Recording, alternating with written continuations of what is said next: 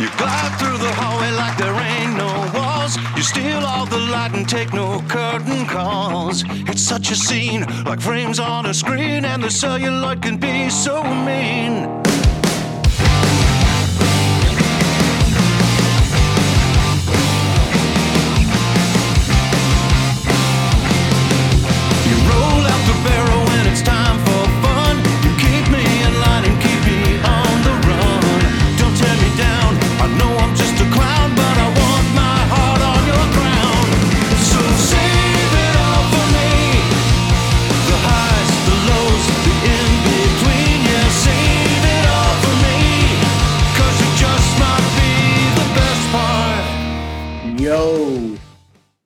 Yo, we do a lot of we do a lot of uh, these these bonus ones lately, but like it's just I look at it as just a chance to hang out with friends and talk for an hour. So it's like it's a no brainer when we're asked to do anything like this. So today we have all all three recurring guests at different points, multiple points for all three. We have. Uh, Popeye and Garrett from the band Calling Hours. That's who we're talking about today.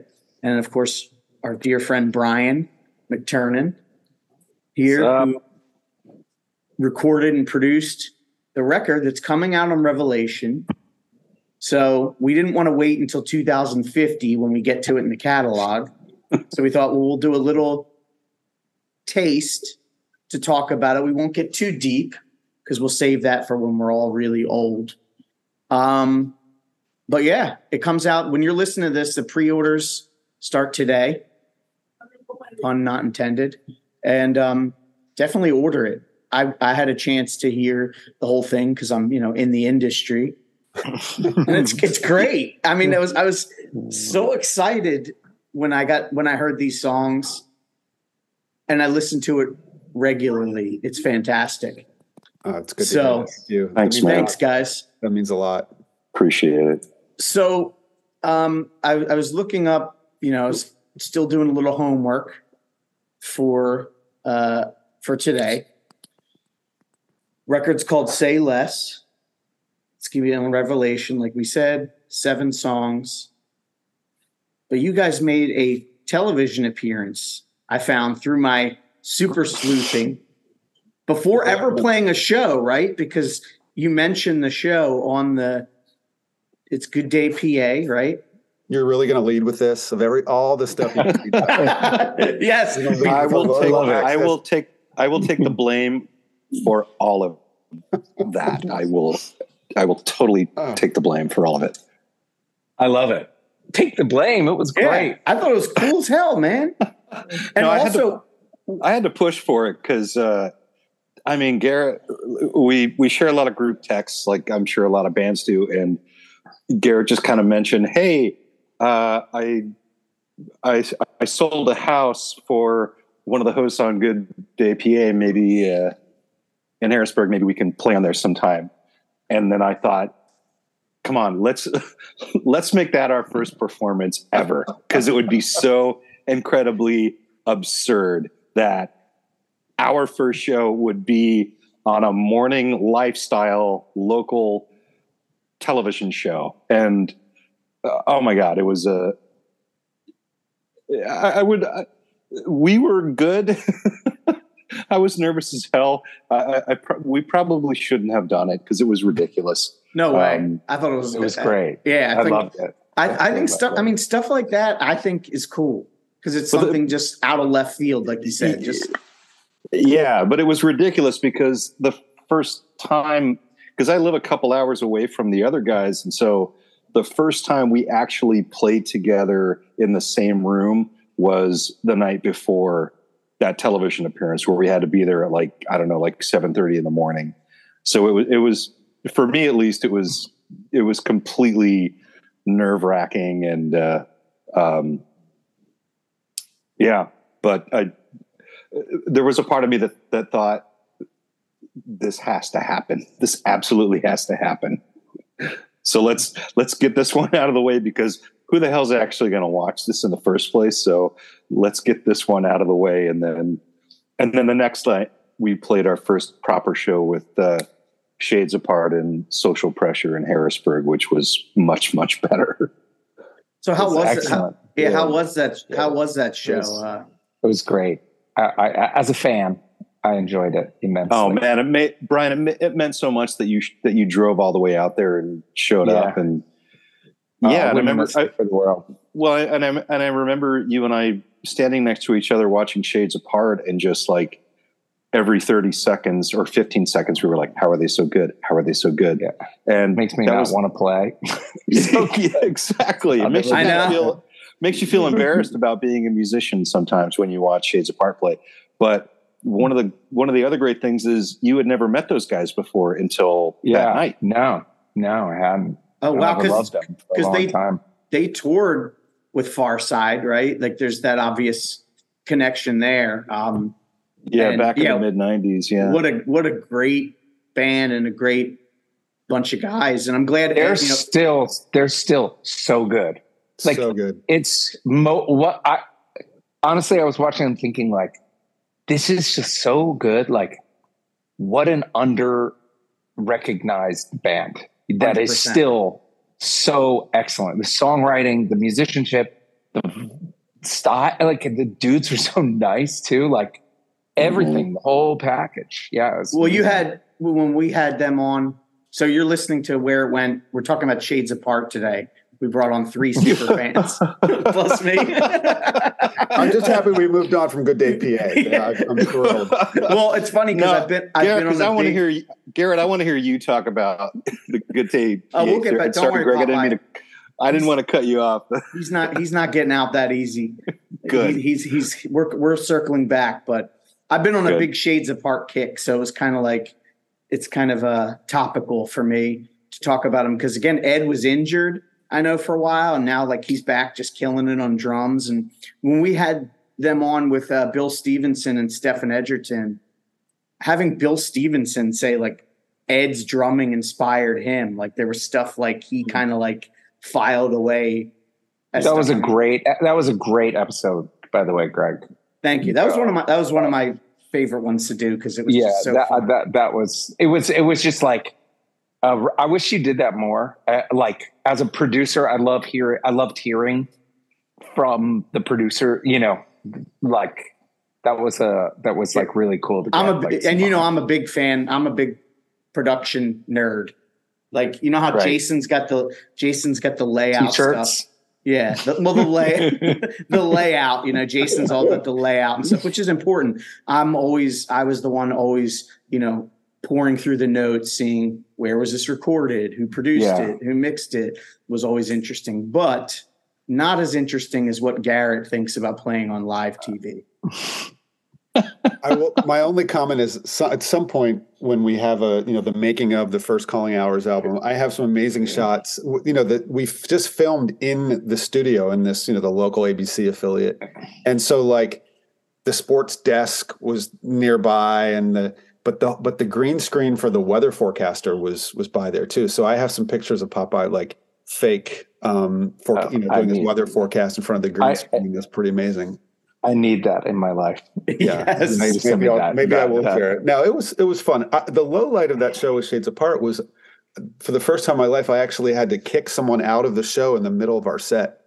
Which Dude, it was very nineties. It was great. Like, it was, no, it was thrown, so thrown badass, Garrett. What was there? Was violent, so violent dancing during your set? No, no, I mean, not really violent. There's just a guy there who was, was super, yeah. super drunk from like before he showed up before the first band. And it was just like a, you know, it was like in a hall that we rented. Um, and it was like, you know, mostly friends and family. It was super, just a very chill show. And there was a range of people there from like old people, like my parents, to like, our friends brought their little kids and it was just really kind of like a fun laid back vibe. And this guy showed up before the show, before the first band played. And he was just super fucked up. He was wa- wasted from the second I walked in the door. Oh, like just he was wasted. And it was and like an like, art gallery type place, right? Something yeah. It was like, like the top, it was a German, um, it was like this old German club that was built in, the, in Harrisburg in the eighteen hundreds. And it was a cathedral, like the cathedral room for it. So he was just like, super fucked up from the beginning. And it was sort of funny, but sort of like just awkward, because it wasn't really like, they were serving alcohol there, but it wasn't like a bar bar vibe. But um, for the first two bands, he was just like falling into people and just kind of like making it super awkward. And then when we were playing, like a few s- songs into our set, he went over and started like messing with our guitar's pedals, Tom's pedals, like pretending to kind of touch them and, and fuck. And I'm like, all right, this is rule number one. You do not touch the band's equipment. So I went over and I was like, after the song, I said, dude, if you do that again, you're, you're, you're out, you're leaving. And he was like, whatever, whatever. And then the next song, he, our Tom's, our guitarist, Tom's brother is in a wheelchair permanently. And he's just like a huge music fan. Evan's the greatest. And um, he, the guy was like stumbling around. He fell onto Evan in his wheelchair. And I saw it during the song. And I was like, as soon as the song was over, I took off my bass. I handed it to um, Popeye. And I was like, I'm kicking this fucker out. Yeah. So, but, so I walked over to him and I said, I was, I remember, I, it, I, I just pulled an Imakai. I like went over, we put on the show. So I just went over to the cash box and I pulled twenty bucks out. And I handed it to the guy and I was like, you got to leave. And he was like, what? And I was like, here's your money. You got to leave. And if it, if it was, yeah, it was, it was five bucks, badass. But um, was yeah, that would have been four Fugazi shows. twenty Yeah. Well, actually the cover was only fifteen dollars, but I was like, I can't ask this guy for, there wasn't any change in it. I was like, dude, dude, you're getting kicked out. Yep. Yep. No way. That would have been incredible. Like, I need change. You're kicked yeah. out. Does anybody have ones? Right.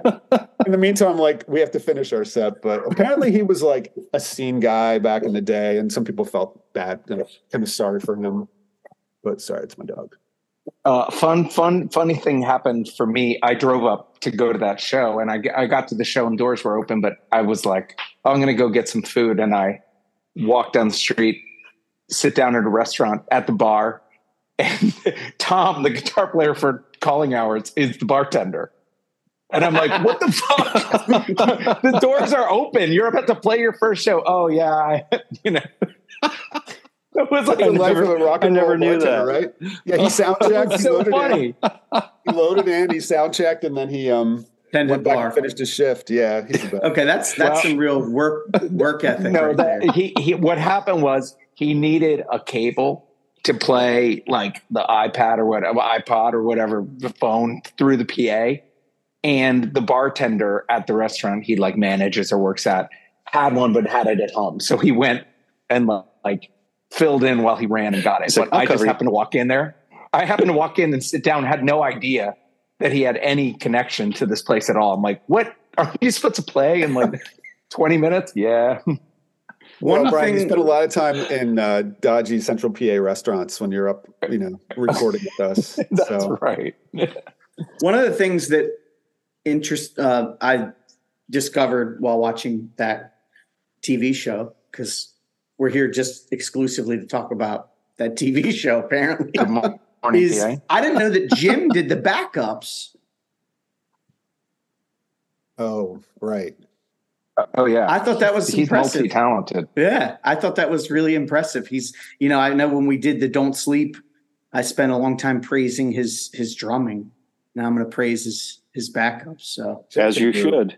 Yeah, I thought I thought that was yeah I thought that was really cool. I was like, I'm like watching in my mind. I was like, wait a second, he's doing the backup. So I don't know. He's great. Shout, yeah. shout out yeah. to Jim for sure. Um, yeah. So I, if if I can. Uh, interject for a moment. I didn't know that he could do that either until I showed up to our first proper rehearsal the night before the Good Day P A appearance, because um, I was driving in and I showed up to Tom's house. We practiced in his basement, and I'm walking up to the door and I'm like, who the hell's singing? Like, like I hear the whole band and then there's vocals and I'm like, what are you guys playing to a vocal track or something? And I walked in and Jim's playing the drums and singing every line of every song that we have. So, and, and he was really damn good. so, so I was like, what? I came in and I said, like, did I lose my job all of a sudden? Like, what's going on here? Um, yeah, yeah. I was, I was, I was impressed. I'm always impressed when see a drummer doing that kind of stuff for sure. Um, he's a super musical dude. He's like, he's, he's amazing. It's, oh, and hate, it's, effort, I, it's I, effortless. I, I, I hate I didn't know like that. It makes me so angry because I, I didn't know I didn't know it until the gig that he could do that, but it didn't surprise me at all either. He's just like one of those students, you know. So, well, Brian, it's funny because I wanted to talk to you about. I mean, the, so the formation of, of the group. I know. I feel like we even touched on maybe in one of the times I talked to Popeye. So, like, we're not going to necessarily dig super deep into the formation, like, but basically, like, you know, there was a band, there is a band, uh, is, was called Very Americans that's got all four of you besides Popeye, right? Is everybody yep. in that? Yep. And great band, right? Great songs. It's, uh, it's the four of us, but a different singer, yeah. Different singer, right? Yeah, and he's just a fantastic singer, great songwriter. And then basically you guys, you know, invited Pop Popeye was playing, right? Invited, hey, we'll do some Farside tunes, right? Uh, that was like, what, New Year's Day? Oh, oh, no, actually it was Tom and Tony, our two guitarists, used to play in a band called The Commercials. That's it. It was kind of a pop punk band. And they were doing a like a, I don't know, a reunion show. I don't know if it was... I don't want to age them inappropriately, but maybe like a twenty-year in reunion show on January first, twenty twenty-two. And the promoter invited Jeremy um, from C- CI and from um, Jeremy invited uh, Popeye to be, to, you know, to play the show too, solo, Jeremy Weiss. And then Jeremy was like, hey, you guys want, since Commercials are already playing and Tom and Tony are going to be there, you and Jim want to hop on and, you know, with the two of them and play some songs with Popeye. And we were like, gotcha. Yeah, of course. Okay. Why not? Yeah. And, and the rest. And is we history. Did a couple far, couple Farside songs. And then what else? Youth of Today. Youth of Today. We played a Jim Blossom song. This was so fun. And we just you play some like, blind, blind melon for uh, Three Doors Down. for Jason, for Jason. Might as well. Three Doors Down. So, Brian, you you know you worked with these guys minus Popeye with the Don't Sleep record, um, right. Turn the Tide. So you already had kind of a, a working relationship, friendship with these guys because you recorded them. So I'm assuming too, when they teamed up with Popeye, that had to be a no-brainer for you. Yeah, I had to familiarize myself with who he was, but yeah, just some just some random some guy. Joe Schmo. No, when when we we I mean I I really like we really like got along really well when when we did the Don't Sleep stuff. But I mean, I've been known Popeye since Ash's first tour when I was fifteen. We played with Farside, and, and he's made some of my favorite records in the world. So we've just been friends for a long, long time. And it was just when the guys reached out to me and just said, hey, we did this thing with Popeye, the show, which I was aware of. It went really well. We're thinking about doing some more songs. Like, would you be interested in like being involved in some capacity? And it was like, uh, yeah, definitely. And it's just been, honestly, how many times did we get together up, up there? I three think three four, times four. In Harrisburg. At uh, I think it was three times at Rock Mill. Um, I think I might have come up one time without you, Popeye, to do, right, guys? The, yeah. the right, Garrett? Um, yeah, yeah. And then, and then, um, but it was just, it was like, it was, it was a great, I was like, I mean, you know, it was like a perfect situation for me because it's like a bunch of dudes I love and respect and, you know, a project that I could like really kind of sink my teeth into. And just, I, we just have a lot of fun together. I mean, I always look forward to it. It's like, you know, yeah. and it was, it was really great because, you know, like, you know, it's like a great excuse to hang out and create music, which is the coolest shit ever. Yeah. And you told us you had a cat named Popeye. I did. Back in the day. I, so I did have a cat be... named Popeye. Popeye met the Popeye the cat. Yeah, somewhere I have a photograph of uh, of me holding, it was a tuxedo cat if I recall. No, that was Gee. Oh. Popeye was white, white and gray. Legends, and, all uh, the legends well, get up. So I had Guy and Popeye, my two favorite singers. And fun, fun fact about uh, Guy, the, Guy the cat was when we were recording the Frodus record, Guy, I guess Guy's friend, best friend was like coming over to like check out the studio and hear the stuff. And I'm like, yo, guys, we can't call the cat Guy when he's here. So we called the cat Johnny. This is Johnny. You called him Ian. This is Ian. He's angry. made him a little made him a little knit hat to wear. He's handing out lyric sheets at the door. So um so the record, uh I guess it's an E P, right? Is it considered an E P? Probably. twelve inch E P. Yes. Um, no, we're calling it a record, right? We're there. calling it a record. Yes. Let's call it a record. Um, Revelation.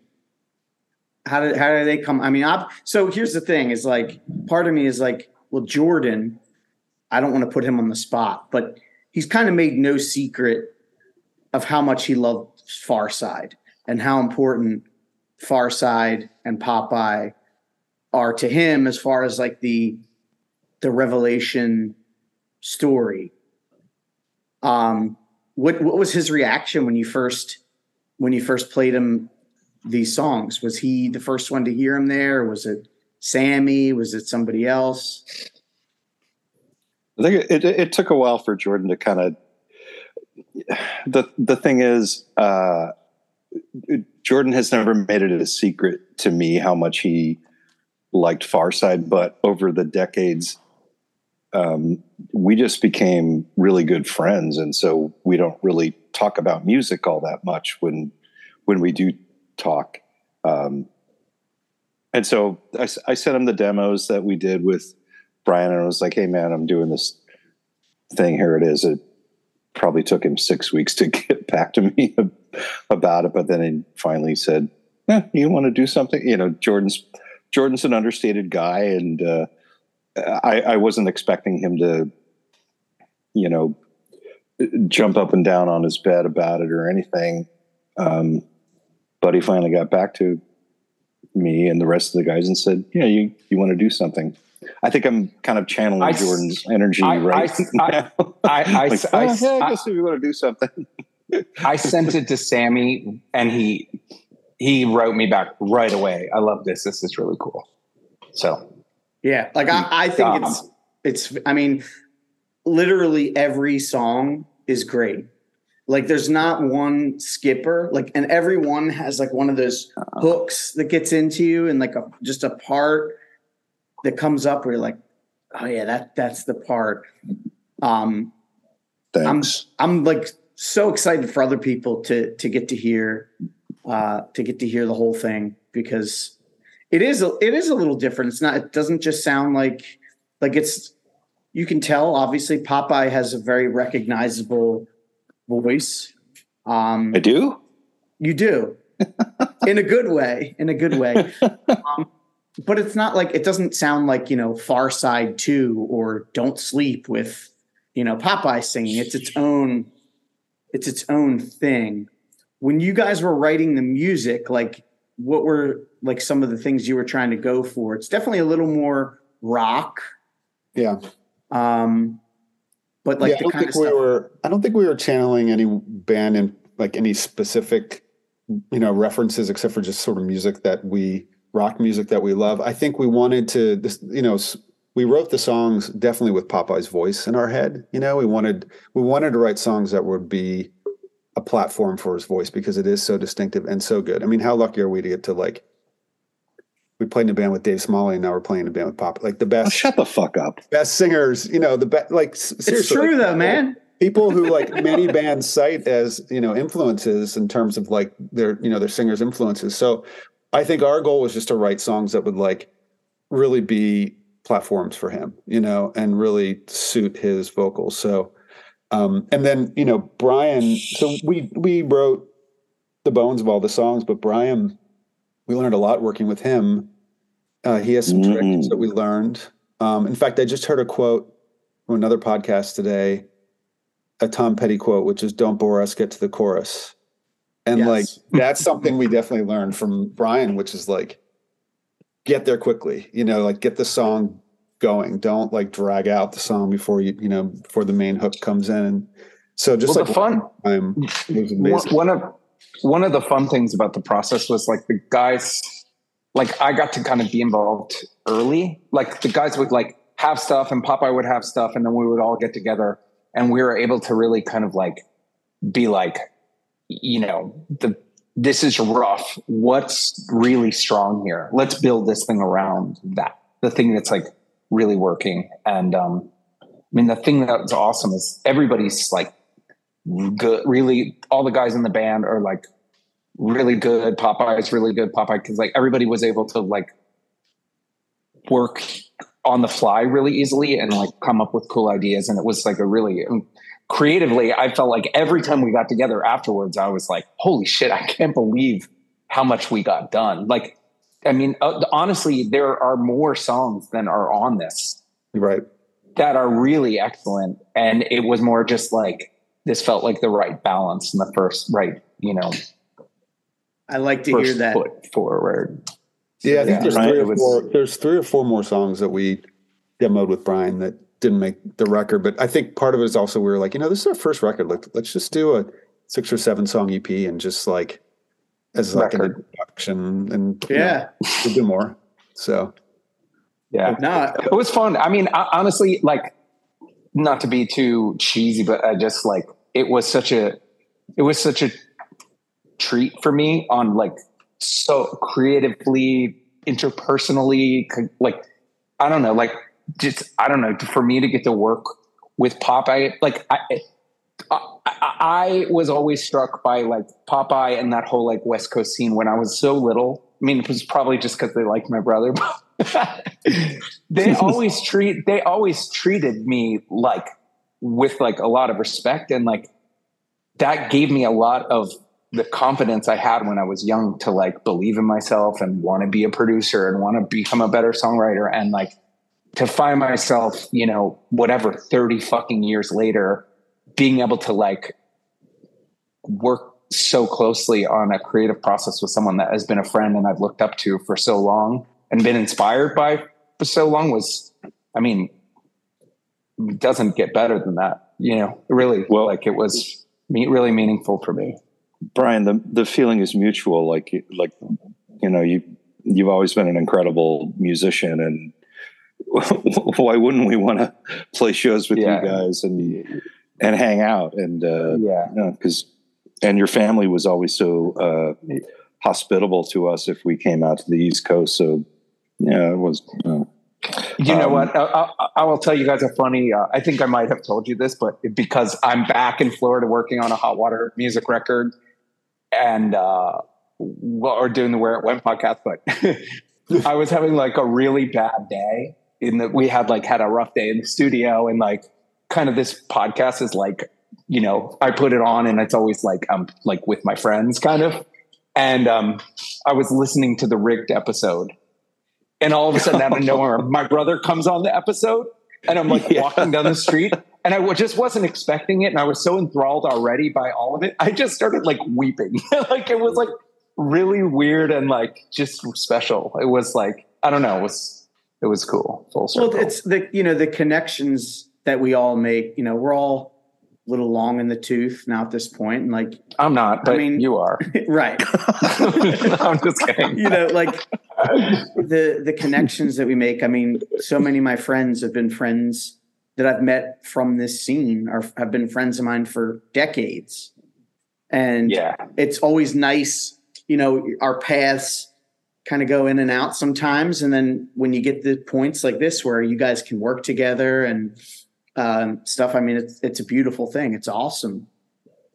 Well, it was also cool with the, the rest of the guys too, because like we really hit it off with the Don't Sleep, but it was also the Don't Sleep. My involvement was weird because Walter was producing and I was just kind of tracking the instruments. I wasn't really the producer in that situation, but we really did like have a really great synergy with one another. Like I love the dudes. Like, I mean, it's rare when you find a bunch of people that like you know, all from the same era. They're all like really great musicians. They're fun dudes to be around. Everybody has kids. Everybody's like, it was just like a really great pairing. And so the, when this came up, I was just like, fuck yeah, man, count me in. Yeah. Recording with you, Brian, was just like a hang. Cause it would be like, we'd be in the studio and Brian would tell some amazing, funny story about like some, you know, punk rock experience or whatever. And it would, it would be like ninety percent storytelling. And then he would pause and be like, okay, track this and don't fuck it up. And then like, and then, you know, you yeah, get it down in one or that, two, that like one or so two accurate, takes, Garrett. That is one or so two accurate. takes. And then it's like another incredible story kicks in. It's just like the whole vibe was like, sometimes you yeah. recording, but um, you know, I want to say just like in a, serious note, like we also have such an implicit trust for Brian and like his songwriting and his taste and just like his perspective on things. So he, I mean, he was like a sixth member because he really, you know, like his opinion mattered as much as anyone else's, if not more. And like when we were writing the songs in the first place, we we all kind of agreed like, let's get, you know, let's get the verse and let's get the chorus and let's get a bridge and like let's write a song that we feel really good about, but let's not get too attached to it because like yeah.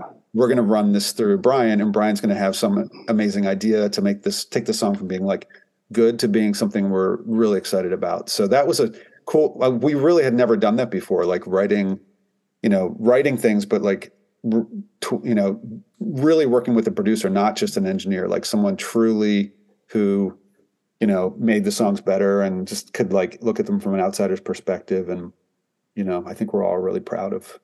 Yeah, it sounds. I was going to say it results. sounds like Brian took on a real producer yeah, role because, sure. I, you know, a lot of times I think people just don't necessarily, I think, know what a producer does, and they they do just kind of get it confused with the engineer. And and right.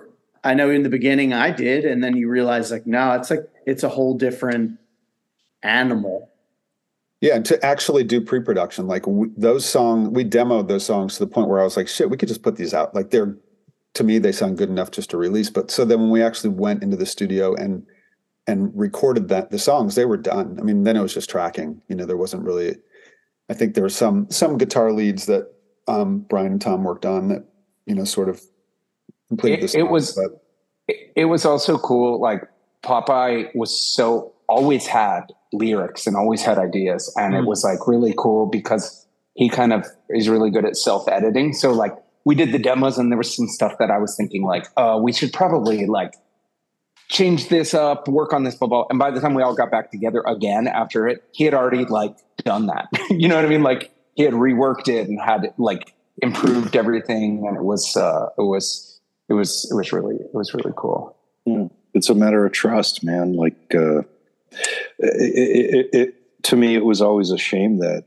we had known each other for so long and we never got an opportunity to work together, Brian. And yeah. so we finally got it. And just like Garrett was saying, you know, don't be too attached to anything that's going on. And you were great about saying, hey, if you need to rewrite this, like we can go around the corner and get some ice cream and you can just kind of scribble some things out or, right. Um, which we or, literally did because the which, studio, which, actually happened. Yeah. That studio we were working in was actually like a, the warehouse for a, an ice cream, like ice cream manufacturing plant. And they still have this, the, the, they still have the store up front. So we'd like just walk out the front door of the studio, walk around the block and get like amazing ice cream. Was this uh yeah. this was in Harrisburg?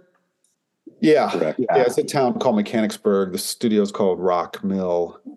But then we tracked the actual record at the studio called Atrium Audio, which um, some people who are listening to this are probably familiar with Rock Lititz, which is this huge...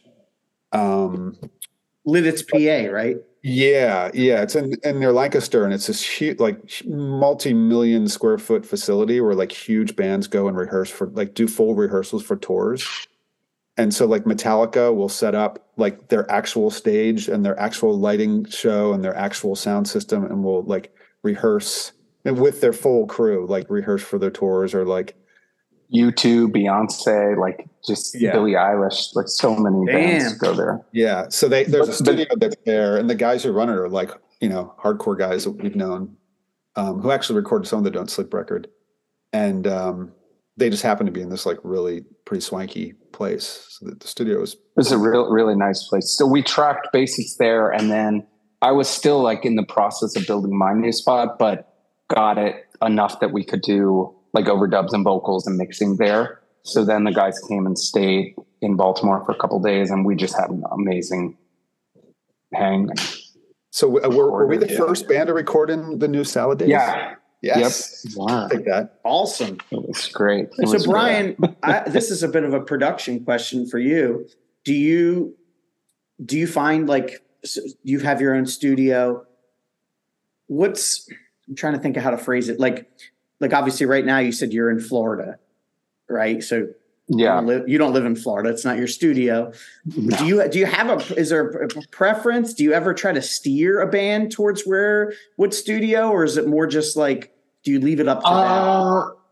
It, I mean, it depends, because right now I have, I mean, some of it is proximity. Like, like I, like these guys all lived in P A. My new spot is like, the new Salad Days is definitely more geared towards like mixing, guitar tracking, vocal tracking. Like I have a room that you can record drums in, but it's not like a, you know, like a big spot. And with a drummer like Jim, who's so good and hits so well that like, we're going to keep it all natural. There's going to be no replacing and grid edit and none of that stuff. Like I really wanted to work in like a really, really nice room.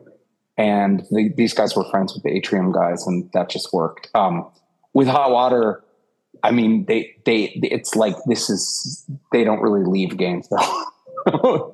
Like, you know, you work with them on, on their turf. That's just how it goes. So, but the funny thing is the place we recorded the Calling Hours is like bougie as fuck, right? It's like real fancy. One of the nicest places I've ever worked. And then the place we're working in the, on the Hot Water record is like in an industrial park. It doesn't even have a fucking bathroom in it. Like you have to like get in the car and fucking drive to like the barbecue shack that uses the toilet. Like there's like a rogue rooster that just lives in the parking lot and just like chases people around. Yeah. So. I think Justin Bieber and Mariah Carey both showed up like independently at our the studio within like a month of us recording there. I think it's I had like they're fans of Calling Hours. I think yeah, well they will be.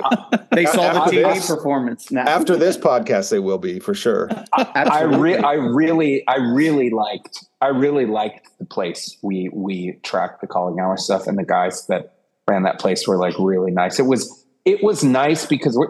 You know, like, but like people records, it's really hard. Like budgets are rough now compared to how they used to be. And, you know, I, I, whenever I see somebody building a new place like that, I kind of have to respect that because it's, a, it's a tough time to be trying to do that. You know, like people record a lot at home and, and labels don't like to spend money and, you know, you know, so to, ha- to to to go and work at a place like that was a real real treat.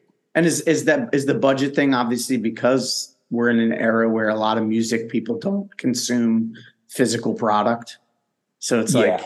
they're just trying. You know, yeah. It's like well, if people are just going to stream it, we don't want to pay thousands and thousands of dollars to record it, you know, because we're not going to recoup that money or whatever.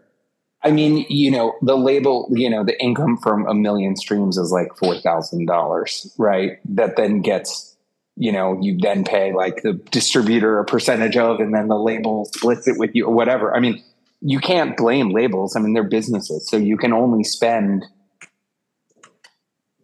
you know, what you hope to make back, right? So, right. so I mean, it's hard. So it's like a lot of, there are just a lot of the old cool big studios are closing and people are not, it's really hard to like build a new one. This just happened to be one. And the, we lucked out because not only was it a great place, but the dudes from Atrium um, really hooked us up with like an awesome rate and made it happen. Um, and then the place was this crazy complex with like a super nice hotel. So I stayed there the whole time. And one night these guys stayed there too. And we kind of partied it up at the Per Diem restaurant. um, so record pre-orders start today. If today you're listening to this on the September twenty-second, um, what's the street date? You know, November, offhand? November tenth. Okay, cool. November tenth.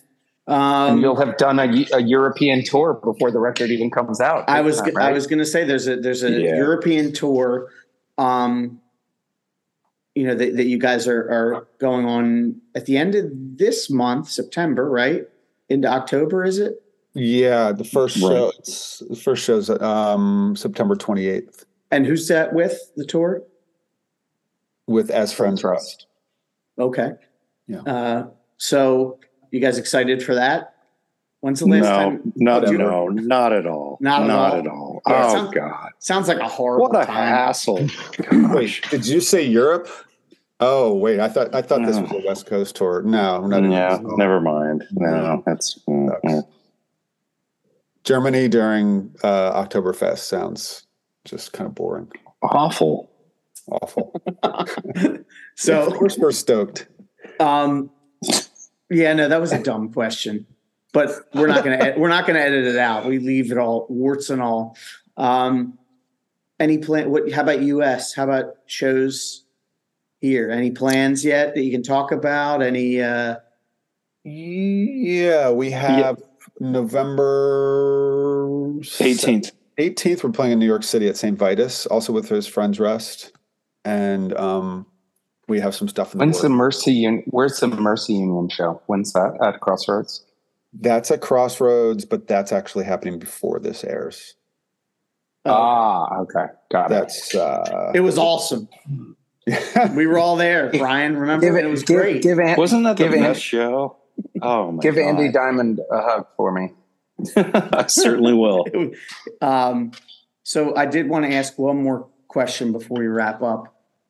Is this the first release on Revelation to have the word kerfuffle in the lyrics? as as far as I as far as I know, yes. Um, but again, this is one of the one of the great experiences with uh, working with this band and working with Brian is, um, uh, like I would just like have to scribble out lyrics as quickly as I could. And then I would, we would demo them when we were doing the demo sessions. And then I would just kind of take a half a step back and wait for somebody to say, that's the worst thing you ever did. Like, no, that's not happening. Um, so I would just kind of wait for approval. Um, but nobody said that I, it sucked. I so, love kerfuffle. Kerfuffle yeah. is great. Same. I'm team. Well, I was going to say, know what? I, Popeye can get away with things I couldn't get away with. Like, I can't say ain't, but Popeye can. Yeah, I was just I can't say, say kerfuffle. Say that. Yeah, you said that. I was, I was like, yeah. you're cool. You're cool with that. All right. All right. You know, Greg, you We're almost got to. You almost got to ask him. Also, is this the first song that's ever used the uh, the word "nair" in it? That's right. So, we, had, we had one song that Popeye just. He needed something that rhymed with. He he just had like a place word that yes. needed to rhyme with air, and he that just, was Brian's idea. Shave your legs, like air. Shave like your air. Legs the, uh, air. Air I think I said, Popeye, I'm going to have you sing this, and you're going to hate me for it, but I just need a placeholder. Now sing. Yes. Shave your legs with Nair. Yes.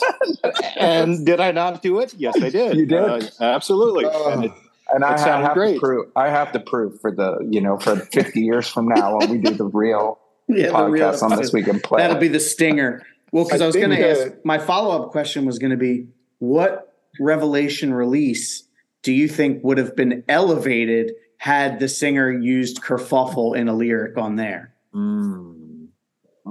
I'm going to say Gorilla I would Biscuits. love to hear Gorilla Biscuits. Gorilla Biscuits could have said kerfuffle. Could have gotten away with it. Whereas... Uh, Inside Out, don't think that no. could have worked. Not a lot of kerfuffling going on. I, yeah.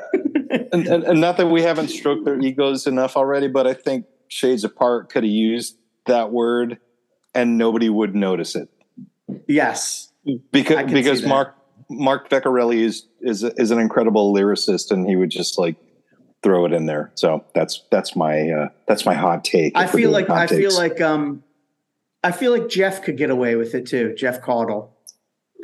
I, I heard yeah, a rumor that probably, yeah, yeah. I heard I a rumor that right. the, uh, that Judge, the original lyrics were, "There will be quiet after the kerfuffle." See, I, I, I didn't want to be quiet. I was sworn to secrecy not to say that, but you're right. If you listen to the, the uh, original take, practice take tapes, the chunking so, can suck it. I do have one more question. I can't believe I almost didn't bring this up. There is a cover song on here. Mm-hmm. Replacements, Alex Chilton. I've made no secret. They're a top five all-time band for me. I'm a huge fan. What made you decide to do that song? I was they told to, to torture me. I was told to do it. Brian claims that he's never heard the song before. Brian! I heard it now. I think Jordan said he hadn't heard the song either. What? Oh, really? I think Jordan no, said he I, didn't, like he didn't, I don't know if he's ever, if he'd ever listened to The Replacements. Something like that. Uh, I mean, I'm sure he's heard them. Maybe he just didn't realize he was hearing them. Never actively yeah. you know, popped them on. Because it's a great cover and it fits the Thanks. the feel of the the feel of the record as well. Well, fun fact with that one was I, I, I like the cover, but I was, you know, part of my job was to keep the trains running on time and get finished. Oh, you were and, pissed, man. You were and pissed. We, we, we did not have a lot of time to track this, right? And I, you know, we went into it. Okay, we're doing six songs. Okay, we can get six songs. And then it was like, oh, and then we're going to do this cover. And I'm like, guys, you know, it all adds up, you know? And I'm like, it might, nothing is like just, okay, we're just going to bang it out. But It, I, I'm glad. I'm glad that you didn't listen to me and you did it. Even th- even though I know this isn't the case, I felt like you guys did it for me. Just like I, they did. Just like, oh, just like I feel like like praise. They were like, if we do this, you and and make a baseball hat and and running shorts, do you think Greg would do a hardcore suit man calling hours? Calling hours suit man, absolutely. Um, Maybe we I had said, to cover it because Praise covered a Husker Du song. I was going to say Praise did Husker Du, which I also yeah. am going to go on record as saying they did that for me, even if they didn't know it. That, um, that's a great cover. That's a great cover too. That's and a uh, fantastic. I got to record the, the vocals on that, and Andy crushed it. Yeah. Yes. And, and with Tony, Tony's brother, Chris, playing in Praise, you know, there's a brotherly thing there. So, yeah. Yeah. Well, anyway. Oh, well, and then, hey, I just want to give a bit of bow to Simon, One Trick Pony. Yes. Did the art, right? Jason's yeah. not here to ask about the art, but I love yes. that man. And I love when my friends work with my friends. It we need, we need to get happier. we need to get him on an episode just to talk about his design stuff. Jason, maybe Jason will show up then. What I love about Simon is Simon will say, like, you know, he'll be like, all right, I'll work on this. Uh, I can have a draft to send you in like a week. And then, and like, then the, next day, ne- the next day you get like fourteen options and they're all good. Like, it's yeah, so hard to pick any of them. I mean, he is, he is unreal. I, I don't, I just don't know how he is able to just every, like, just churn out so much high quality stuff and be such a good dude. You know? Such a That's, good dude. Yeah. It's, and actually, it's, it's the, it's, I, I think it's, it's the genuine enthusiasm and it fuels people. Yeah. And you can tell that he's enthusiastic about this, the bands and the stuff he's doing. And it, it shows in the artwork and it's, I mean, he acts that way. Like the, the, the thing I love working with him uh, is like, he'll send you something and you'll be like, yeah, this is cool. And then the next day you'll wake up and you'll have like four more. You didn't seem that stoked. You know what yeah. I mean? Like he just like yeah. feels it and he wants you to be really, really um, happy. And he's really generous with his time and uh, very deeply bit appreciated. A bit of bow to the One Trick Pony. So, yeah, and, order Chris, and also a bit of bow to Chris Bavaria, who um, whose photo we use for the cover as well. Yes, yes, he's super talented. I mean, you go on his Instagram account and like every photo that's on there looks like an album cover. He's so talented. Yeah, he's amazing. So thank you, Chris. Thanks, Chris. We can always I, um, we can never give Chris enough praise. Oh, I, I, I, no, I, I, I, thought you, I, I thought you were wrapping. It's all up. just a I mindset, just, really. Yeah, I uh, I just wanted to here's my favorite takeaway from the demoing sessions with Brian McTernan. Let's find the appropriate place to mosh. That's right. That should be I on like Calling Hours t-shirt. The back. Let's find an appropriate place to mosh. I'm not opposed to it. Yeah. yeah. Words hey, to live by. Good. As long as you're not kicking me in the back of the head or doing the worm across the stage, I'm a big moshing fan. Well, thanks, guys. Um, Love you, buddy. Love all you guys. What a treat. So ordered. It was really great. Thank you, Greg. Really with the language in the episode. Keep it lean, like stitches on a seam, but there's no getting rid of me. My heart skips a beat when I'm in your space. I stop in my tracks.